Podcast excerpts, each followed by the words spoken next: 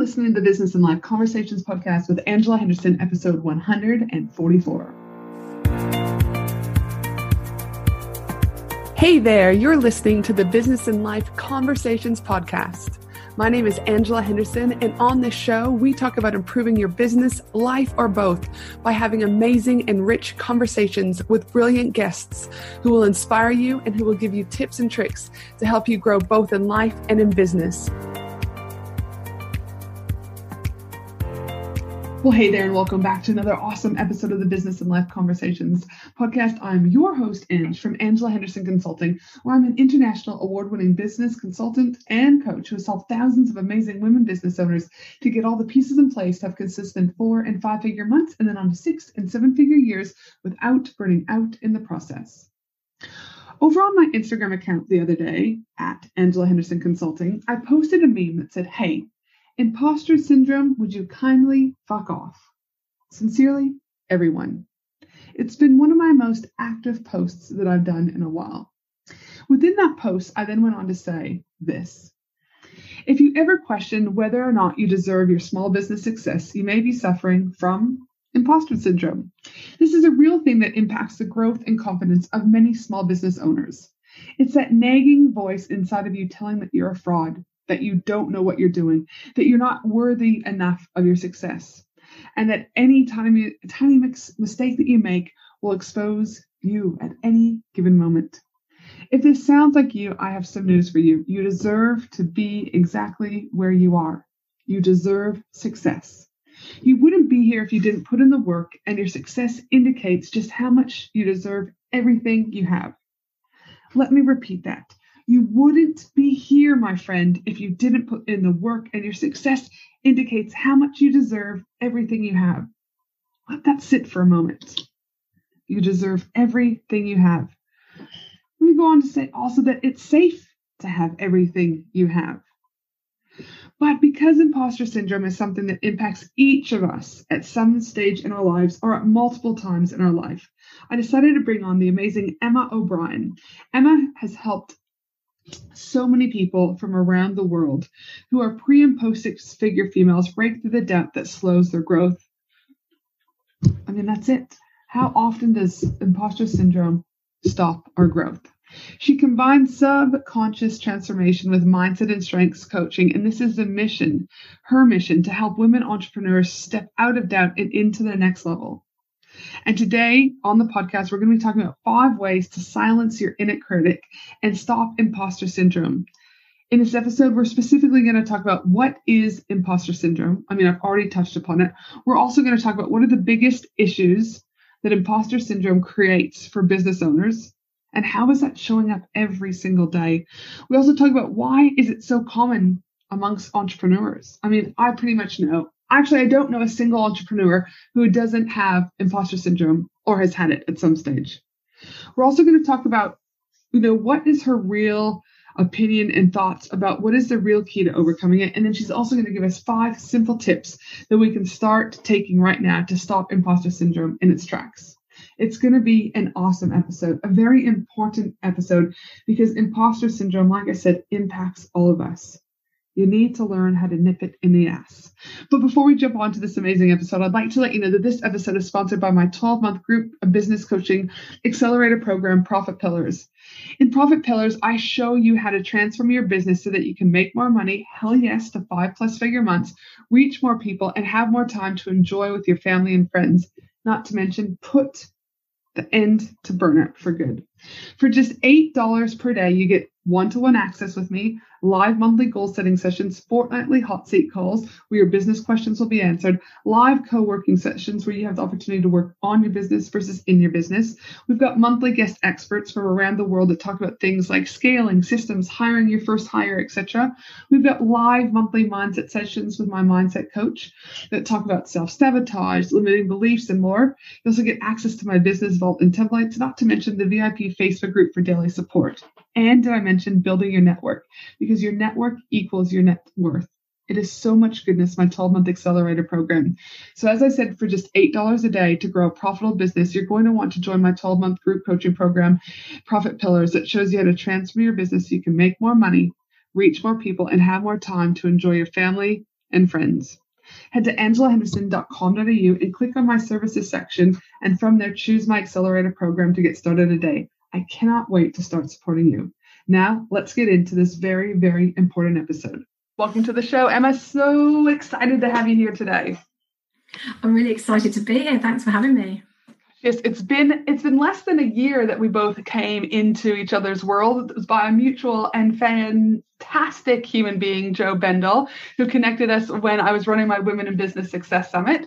And now we're here. And it's just, again, I say this almost every podcast with every guest I have, is there's something to be said about connections.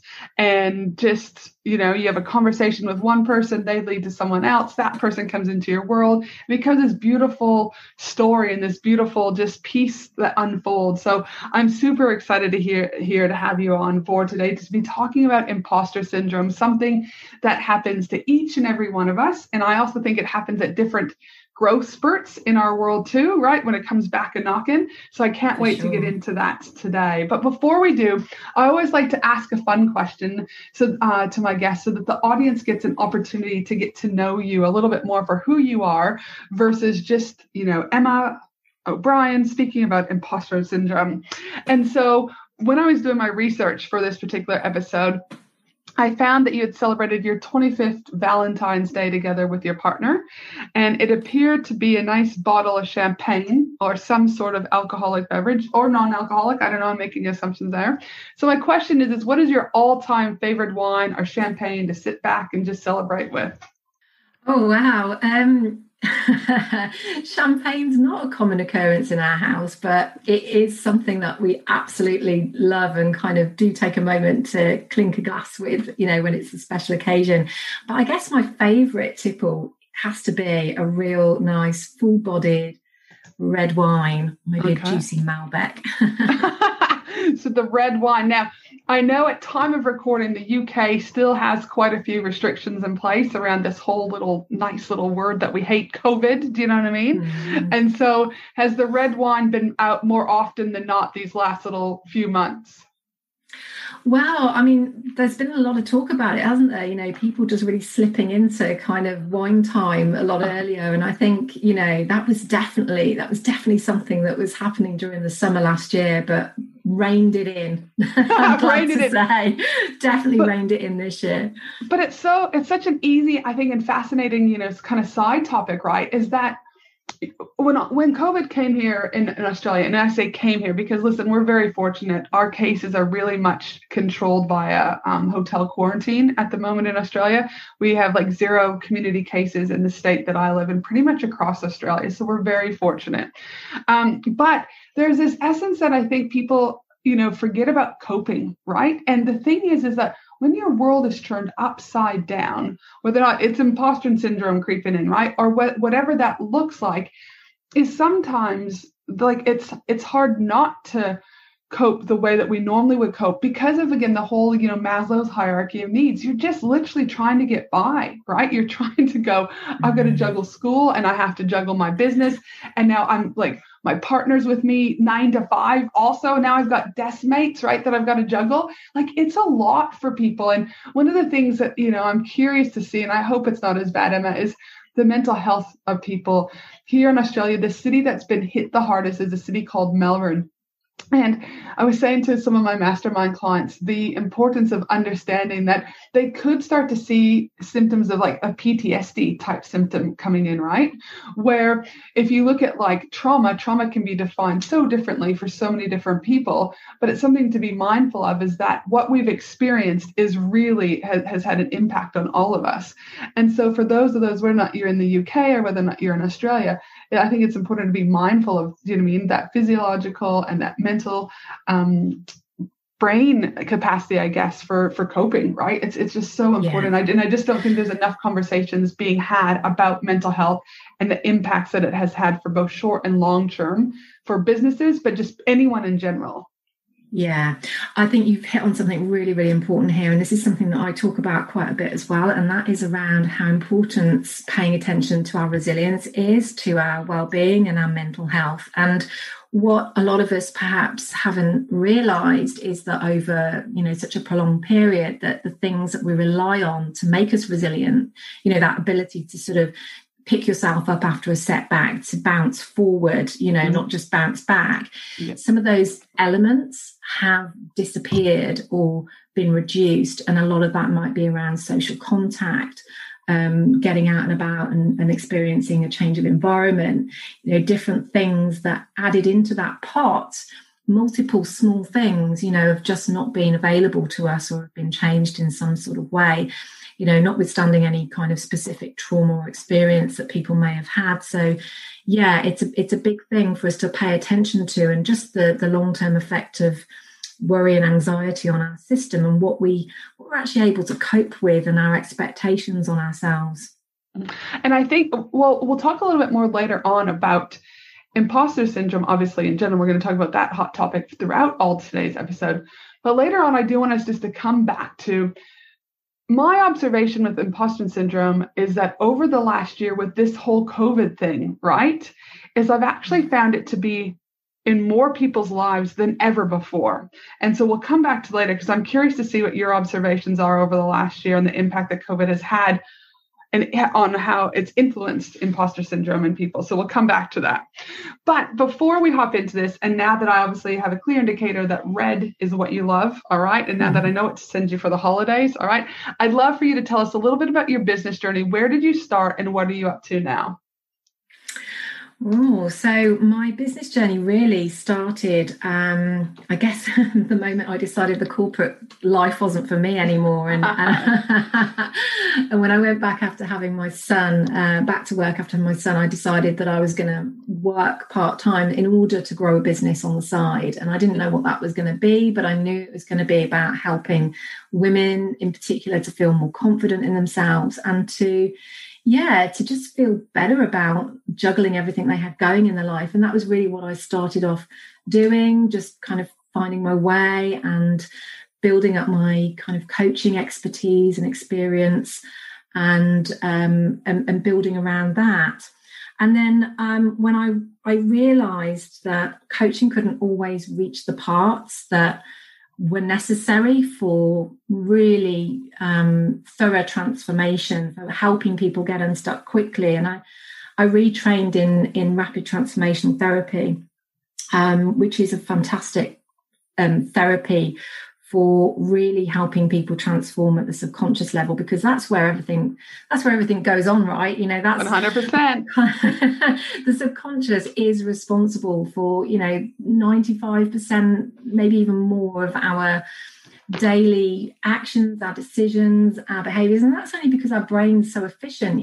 We can't relearn how to do everything every day, so it's out of efficiency that it works in that way. However, when it comes to changing stuff that you really need to change in your life, then that's where the change really needs to be taking place. So I trained in RTT because it's so amazing at helping people overcome all sorts of issues. And that opened up a world of possibility for me.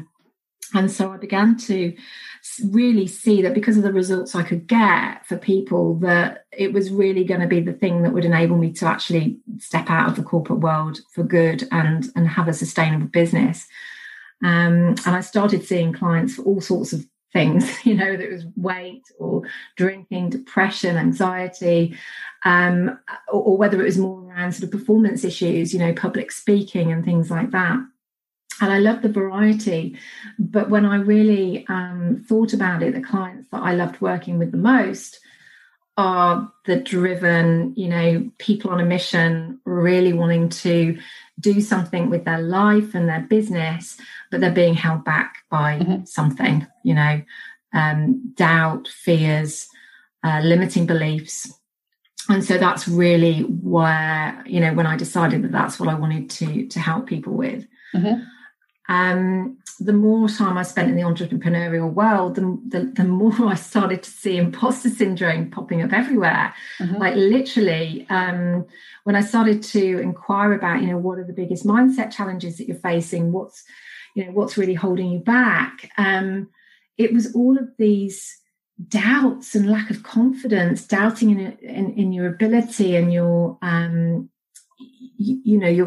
your intelligence and capability and competence that was coming through loud and clear. And this was affecting people at all levels as well. And I was really curious about it because it resonated so much with me. I'd had so much personal experience of it in the corporate world that I knew the steps that I could help people with. And so that's what became, you know, a big area of focus for me.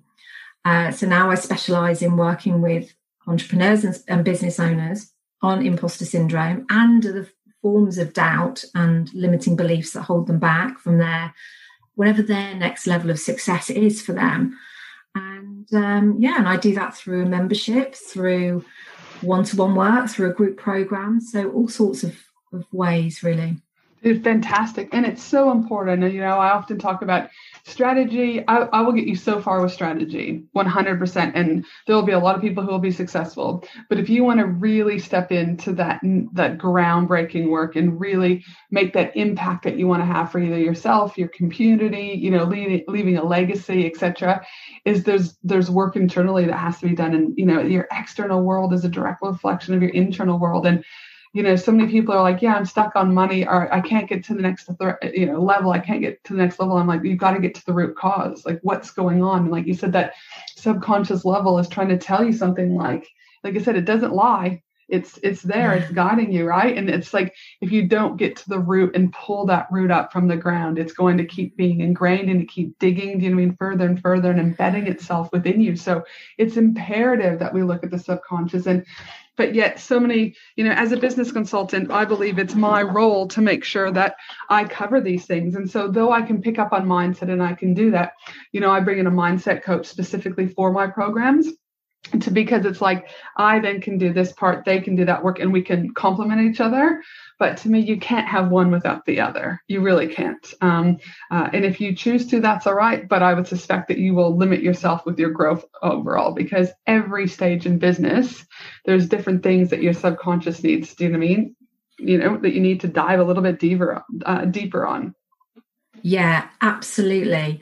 You know, and you can be and this is the thing that breaks my heart. This is where the fire in my belly comes from. Is you can be the most talented, amazing person, but if you don't believe in yourself, then that talent's only going to get you so far. Yep.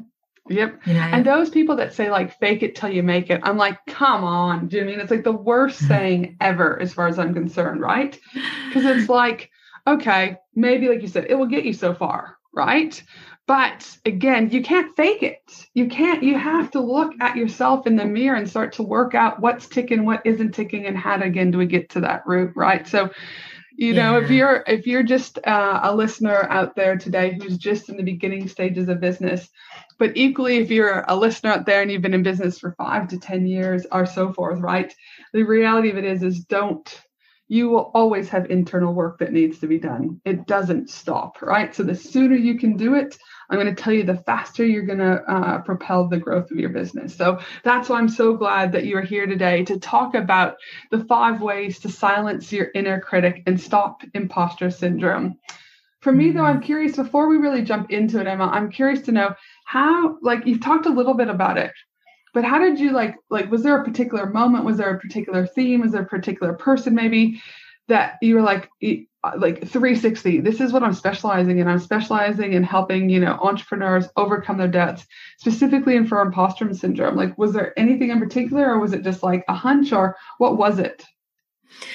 Yeah, it was that the penny really dropped. I mean, I'd been working in this area for a little while anyway, but then the penny really dropped when my face-to-face therapy business obviously kind of disappeared overnight, and although I had sort of 50%, you know, one foot in the online world and one foot sort of definitely in my face-to-face therapy business, but when obviously COVID came along and I had to, you know, I couldn't see clients face-to-face anymore, I just, you know, did that review of what is it, the thing that I'm most passionate about.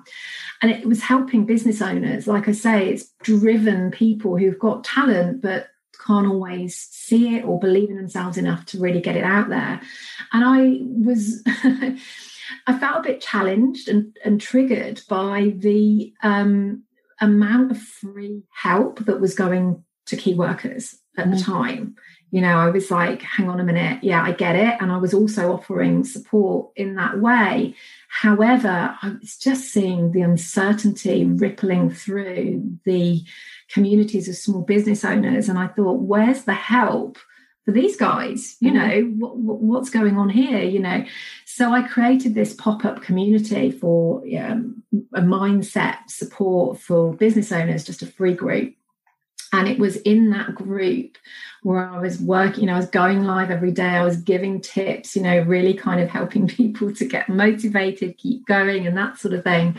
That, you know, this issue of imposter syndrome was just so apparent. Mm-hmm. And I created my program for those people. And, you know, it kind of just mushroomed from there. Mm-hmm. And the more I've, you know, done guest expert slots with, you know, with business coaching groups and talked about it more generally, the more people are putting their hands up. Mm-hmm. And it's a great thing because people weren't talking about it, you know, and they were feeling it and experiencing it, but thinking they were the only one. Mm-hmm. When actually it's everyone. And that's, you know, that's what I'm so excited to talk about today, because everyone experiences this. But when you first experience and you don't have the name for it, I know I was like, what the hell is this feeling? Do you know what I mean? Like, what's going on? Why do I think this? You know, and I'm like, oh my God, well, I can't talk about it because surely I'm the only one. And then all of a sudden it's like, no, hold on. There's a whole world of us that are all getting hit with this, right? So today, when you listen to this, and if imposter syndrome is kind of a new word for you, or even again, you've heard about it before, it's going to be really important to just like a few pennies might drop for you, because you might go, actually, there is a name to this, or actually, yes, I totally resonate with this. And that's why it's similar to talking about mental health, in my opinion, Emma. To me, it's a topic that must be spoken about, because there can be stigma attached with imposter syndrome, right? There can be shame attached with imposter syndrome. There can be fear attached with imposter syndrome. And to me, is I want to be able to normalize that we all go through this, but you know, what can people do to stop it in its tracks? And that's what we're going to talk about today. But just so that all of the listeners, including myself as the interviewer and yourself, just so we're all on the same page, can you explain really briefly what is imposter syndrome? Just so, again, it's a clean slate and everyone, you know what I mean, for this purpose of this episode is all talking the same language. Yeah, absolutely.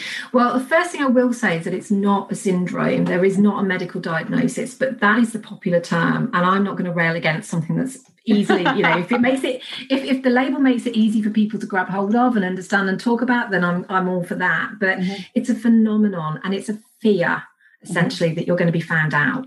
So it's quite an irrational fear for people, but it stems from the feeling that you're not as intelligent or as competent as other people seem to think that you are. Mm-hmm. And it has its roots in how you view your own competence and intelligence.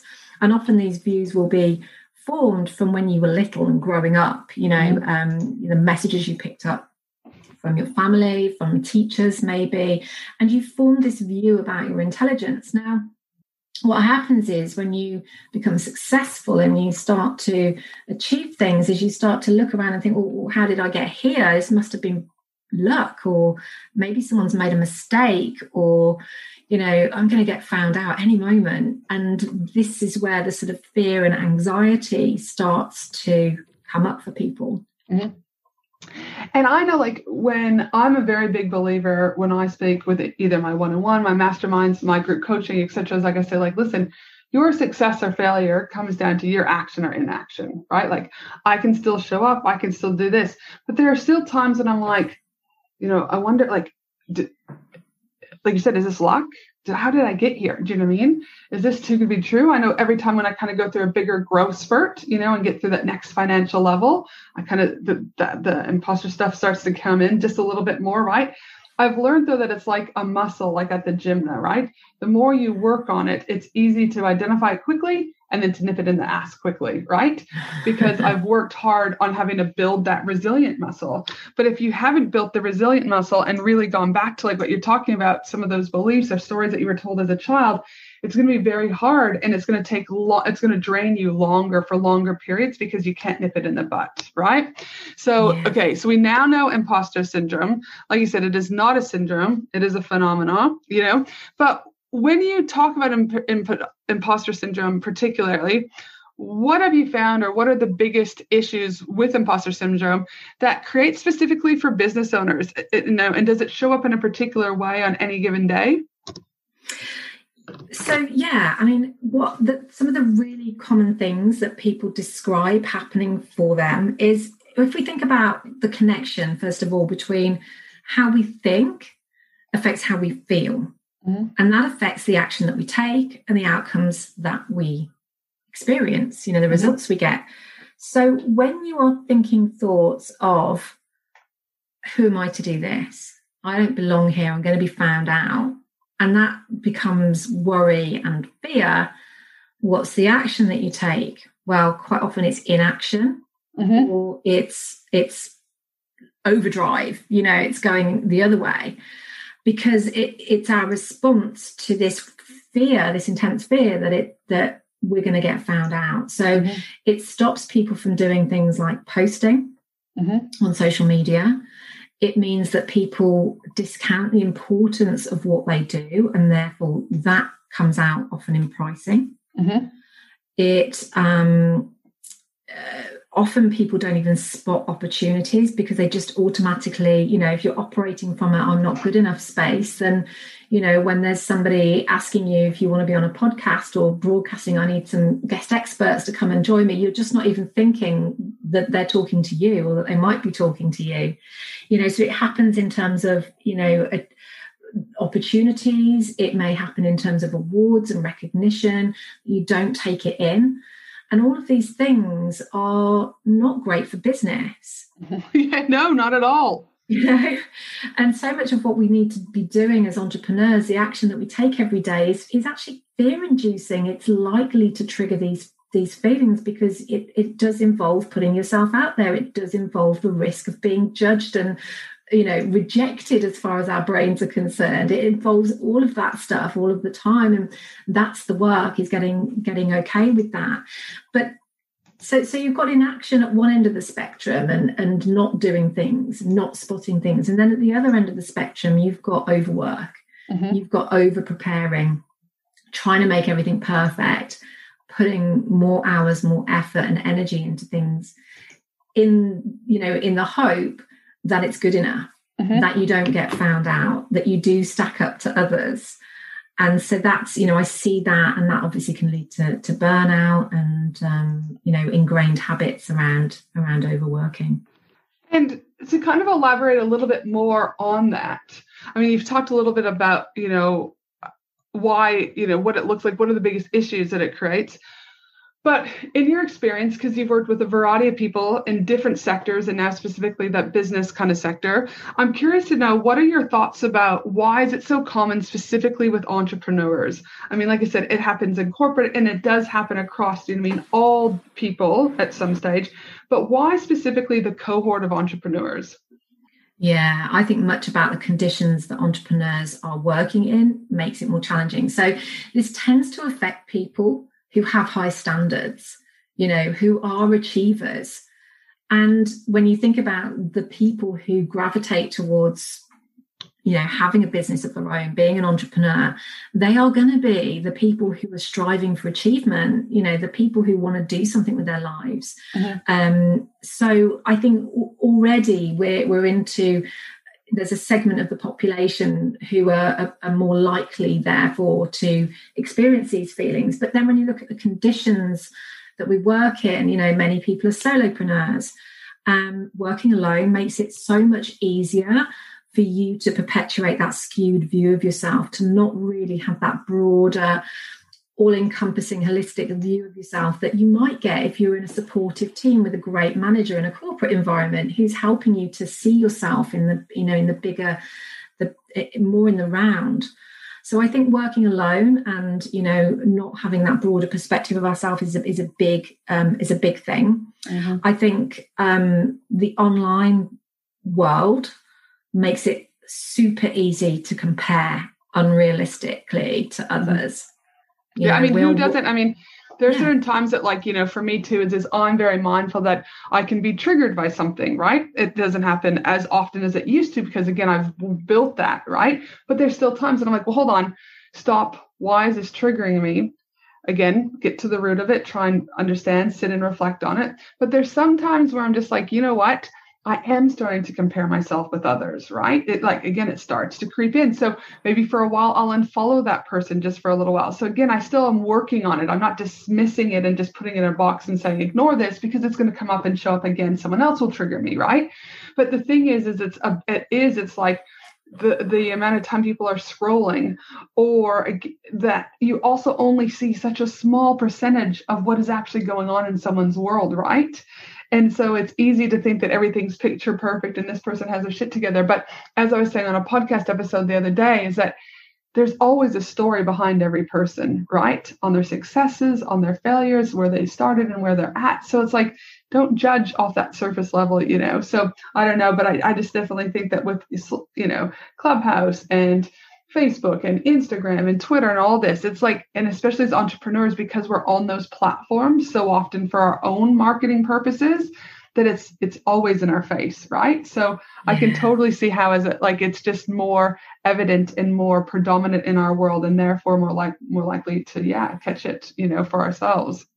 Yeah, and we're social beings, you know, we're kind of wired to compare. So it's only natural that you will, but who compares, you know, in the round? We're always cherry picking, aren't we? You know, the best of everybody. And then of course we're never going to stack up amongst that. So I think that is a really big thing, you know, and people will often compare themselves in terms of their entrepreneurial journey against somebody that's been in the business for years, you know, way ahead of them, and thinking that they are lacking somehow because they're not where they are. And that leads me on to my third point, I think, which is around expectations. I think, you know, it can be, I see a lot of people putting so much expectation on themselves. So, you know, you get a specialist in a particular area. So say you're a nutritional therapist and you're an amazing nutritional therapist. You know everything you need to know and you can help your clients get amazing results. Okay. And then you need to learn the tech. You know, you need to learn how to do sales pages. You need to work out how to navigate Instagram, Facebook, marketing. You need to know how to plan your numbers and all of that stuff. And that stuff is, you know, maybe that's not something you're an expert in, you know, and maybe you need to learn that stuff. But part of the way imposter syndrome shows up for people is that they feel they should just be able to pick stuff up easily. And if they don't, if they struggle and find things hard, it means they're not intelligent. It means they're not good enough. Mm-hmm. And, you know, and so that is a big thing, is actually, you know, recognize where something, you just got to learn it. You know, you didn't kind of, when you were learning to read, nobody was shouting at you going, why have you got that word wrong? You know, it was like, you learnt it piece by piece and, you know, and then now you just read so automatically. And we forget, I think, that there is and a lot of learning curves in business to go through, and expectations can be a little bit unrealistic. And with those people with those like unrealistic expectations or the perfectionism or any of that comes in place, they might be like, okay, imposter syndrome's taken over more of my life than what it needs to be, ladies. I'm hearing what you're saying. I'm shaking my head. I'm agreeing, or I'm writing notes. Have you found, is there any real key to overcome this? Like, you know, like what is your data? What is your case studies? What shows it? Because it's not just an easy, you know, quick fix, right? It's an ongoing process. So is there one thing that you're like, listen, ladies and gentlemen, this is one thing that definitely can help you. Do you know what I mean? To start, do you mean kicking this in the butt? Yeah. So I think I love distilling things down. And I mean, this can be quite complex, you know, and this can be quite intense for people, you know, and it's on a spectrum. Some people, you know, experience it less frequently than others. And for other people, it will be really intense and really debilitating. Okay. But the thing I think that really, I just want people to take away from this, the key to understanding it is the importance of these two questions. The first one is, who am I? So when we are in our, like when we're in flow, when we forget about ourselves and we're doing things that we enjoy and we're like in the moment, you know, at one with the music, so to speak, we are not thinking, I'm an imposter, I'm going to be found out. You know, we are just doing our stuff. We are, you know, focusing on our strengths.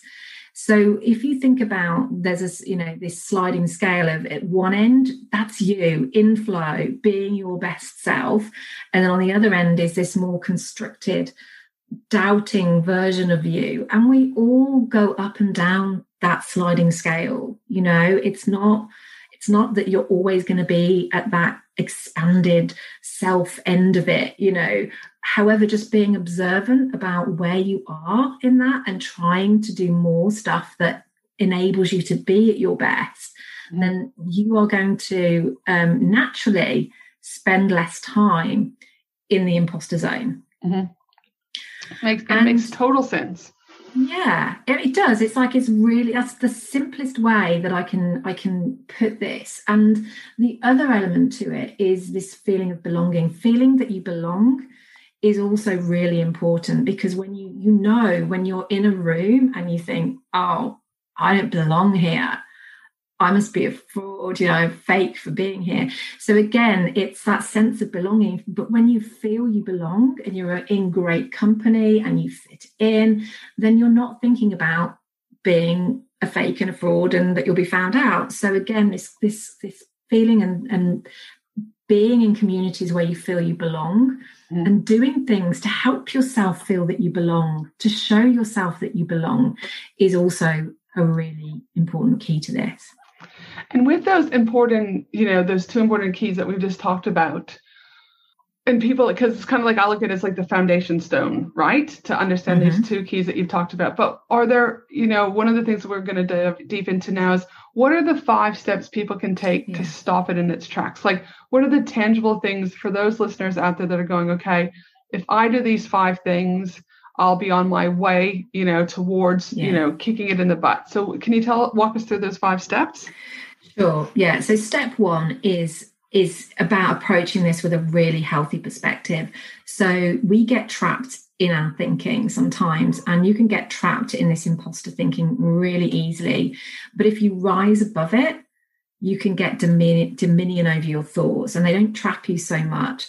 So if you, you come from this perspective of, look, I'm feeling this way because I must be onto something that's important. You know, I'm stepping outside my comfort zone, and that's a good thing. So going with curiosity and compassion, you know, recognizing that we aren't our thoughts. You know, as Jim Fortin says, we are the thinker of our thoughts. And so that perspective, I think, is just really helpful. That, and knowing that, like, so many entrepreneurs feel this way, and we're not all imposters. So that's definitely step 1, perspective.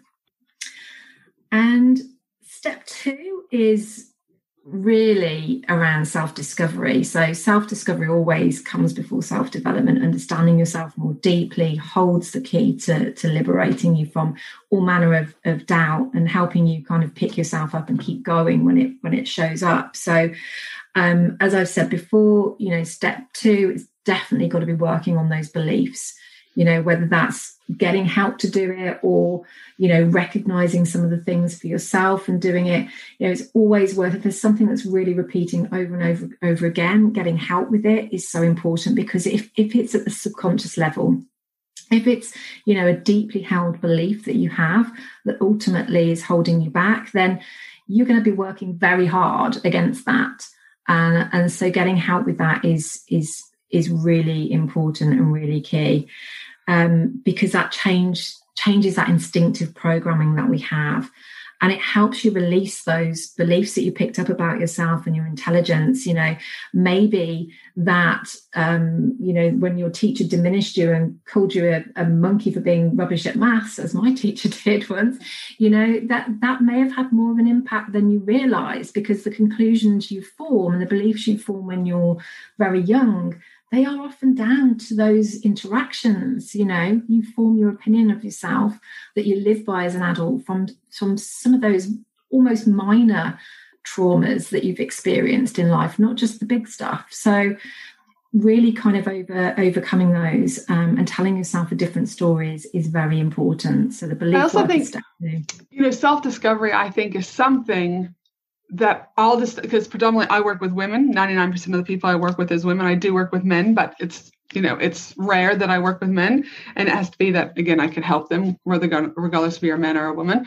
But my thing that I found is that with women in particular is they don't allow themselves the moment really to like just be in it. They don't allow themselves that self-discovery. They don't allow themselves the space, right? Because, you know, if you're a mom, if you're juggling things, the world is, our time is limited, right?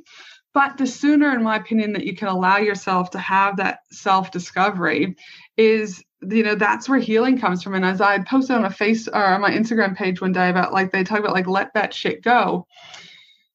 Like, so it could be easy for someone to say like, let that shit go about imposter syndrome. But I'm with like, no, be with that shit, deal with that shit, heal with that shit. Right. And then when you're ready, let that shit go. Right. It's, again, it's these things that people tell us, just let it go, let it go. No, man, you have to address it, right? So that's what I love that you brought up step two is this self-discovery, because if you allow yourself the space and the energy to actually unpack and discover it, change and growth is going to happen. But so often we don't allow that to happen. So I appreciate you bringing it up. So what is the kind of third step that you think is really vital for people to kind of have these breakthroughs with the imposter syndrome?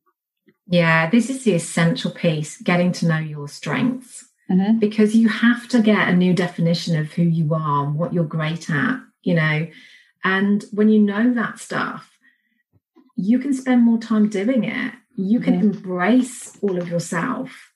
You know, you're going to spend more time in that your best self zone instead of the imposter zone. You'll be, you know, able to communicate more about who you are and really embrace all of who you are when you know your strengths. And that is so important, because I think we forget, and our school systems are also great for doing this, but we forget all of the stuff that make us unique, because we get, you know, we go through this sort of sausage factory of education, which is all about giving people a rounded education. But actually our talent, if you think about our talents as points on a star, we want to make those points bigger and brighter, not round them off and spend time filling in the gaps and our weaknesses, because that just drains us. So the key to really kind of feeling at your best, being your best self, and not worrying so much about, you know, comparing to others is definitely to know your strengths. So I'm a massive strengths advocate. And I know when I used to be an ex-mental health clinician, and I did that for 15 years, you know, DBT, CBT, all the different types of therapies that I did. But strength training was one of the best. And there's this beautiful, I think it's St. John's Innovative Cards here in Australia. And they have these beautiful, you know, strength cards. And I remember a lot of group therapy that I would do is we would talk about, I'd lay the cards out and I would say, choose one card, right? And it could actually, it was quite difficult for people to choose a card, right? They didn't want to own that space. And when we unpacked it a little bit more, they said, well, listen, like, I didn't want you to think that I was being conceited or that I was up myself or whatever, right? And people didn't want to own that. But understanding your strengths is such a benefit, because you can lean into it. And that's where you can look at, like, what can I outsource, right, to other people where it isn't my strength?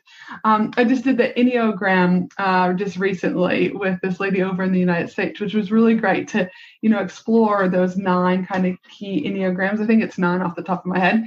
And understanding more about like what are my strengths, and am I staying true to those strengths, and am I adding it to my why? So I love that you're also addressing, you know, understanding your strengths, because you can really embrace, lean into it, and have significant growth from that. So I love it.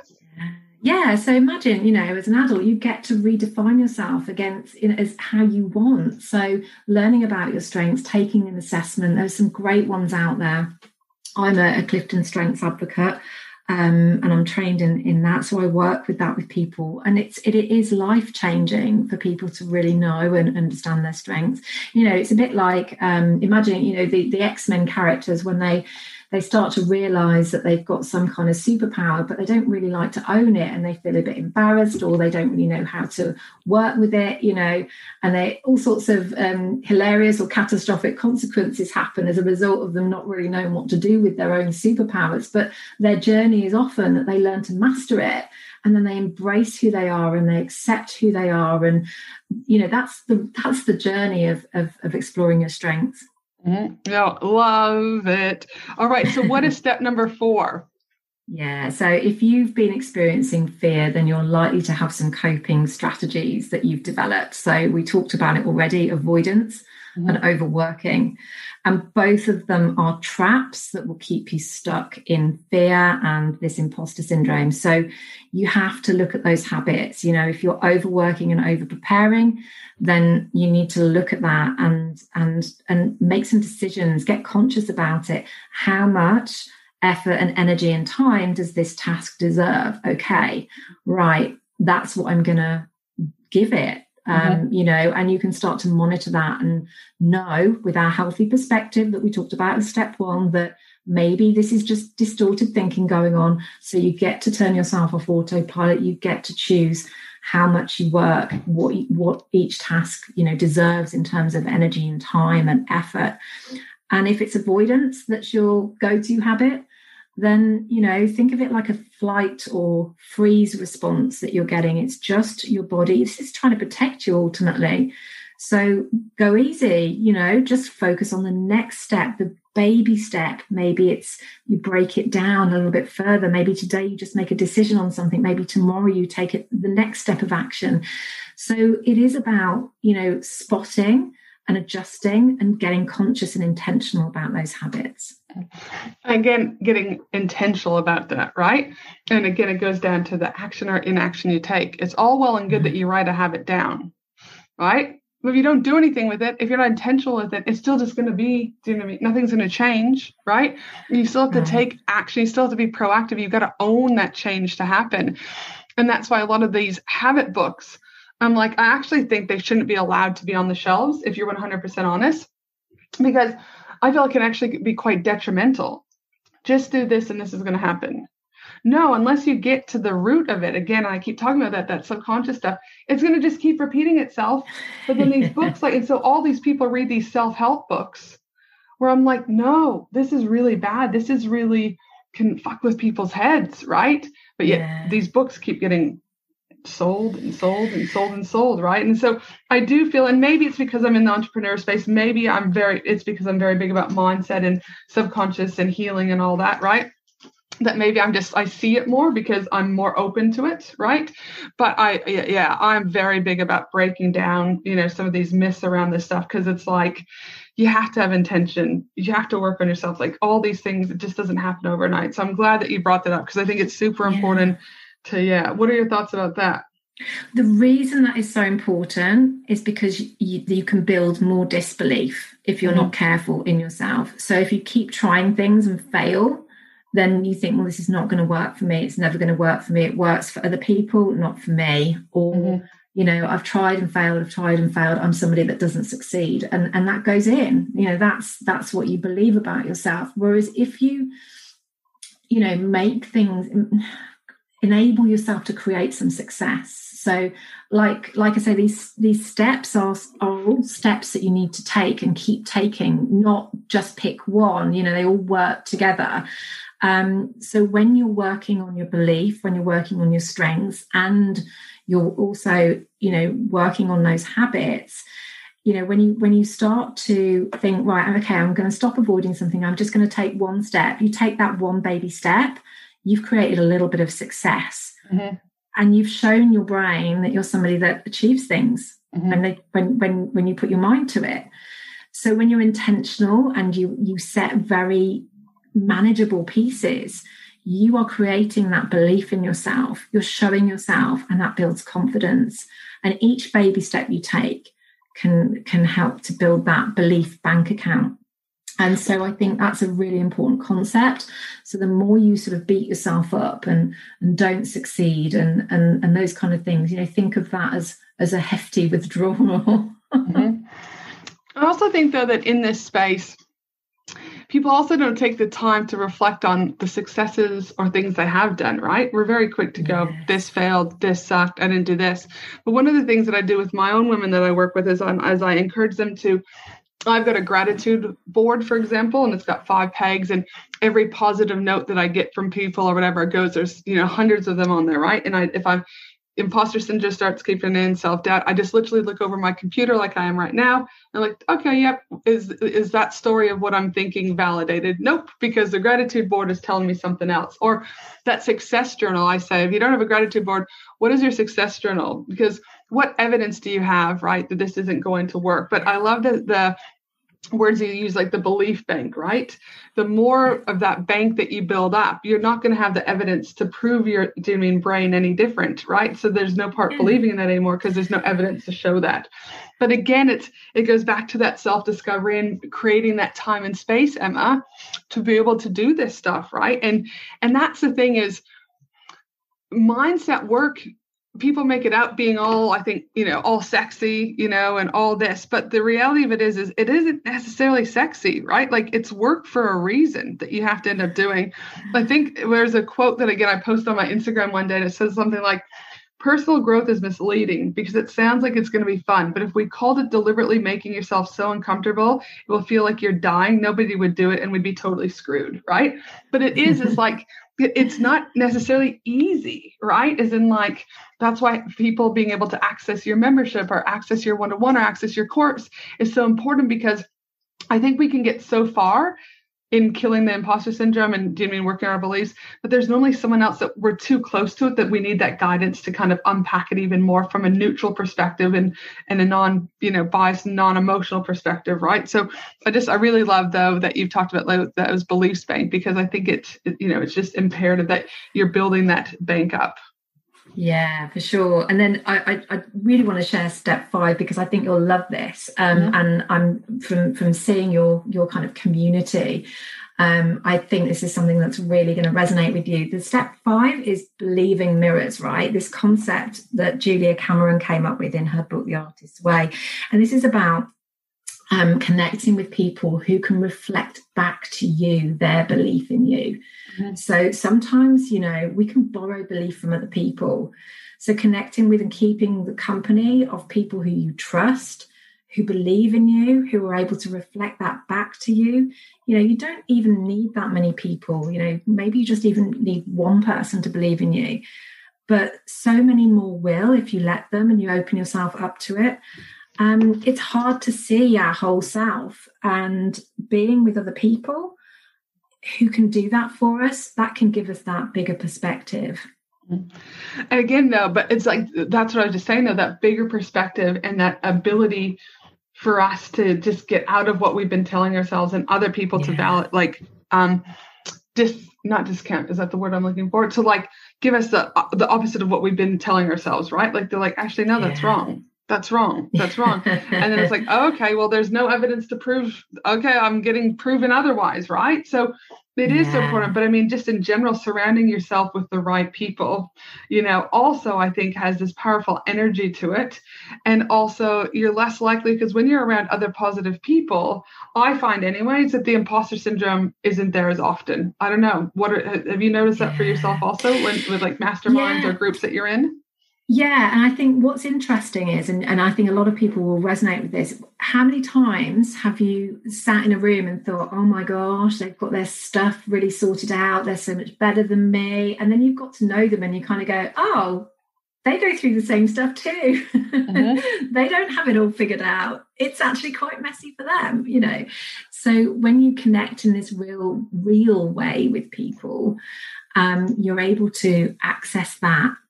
You're able to access, more of the reality for other people, and for them to, say what they see about you, say what they value about you and what they see is great about you and your strengths that shine through that maybe you can't see for yourself.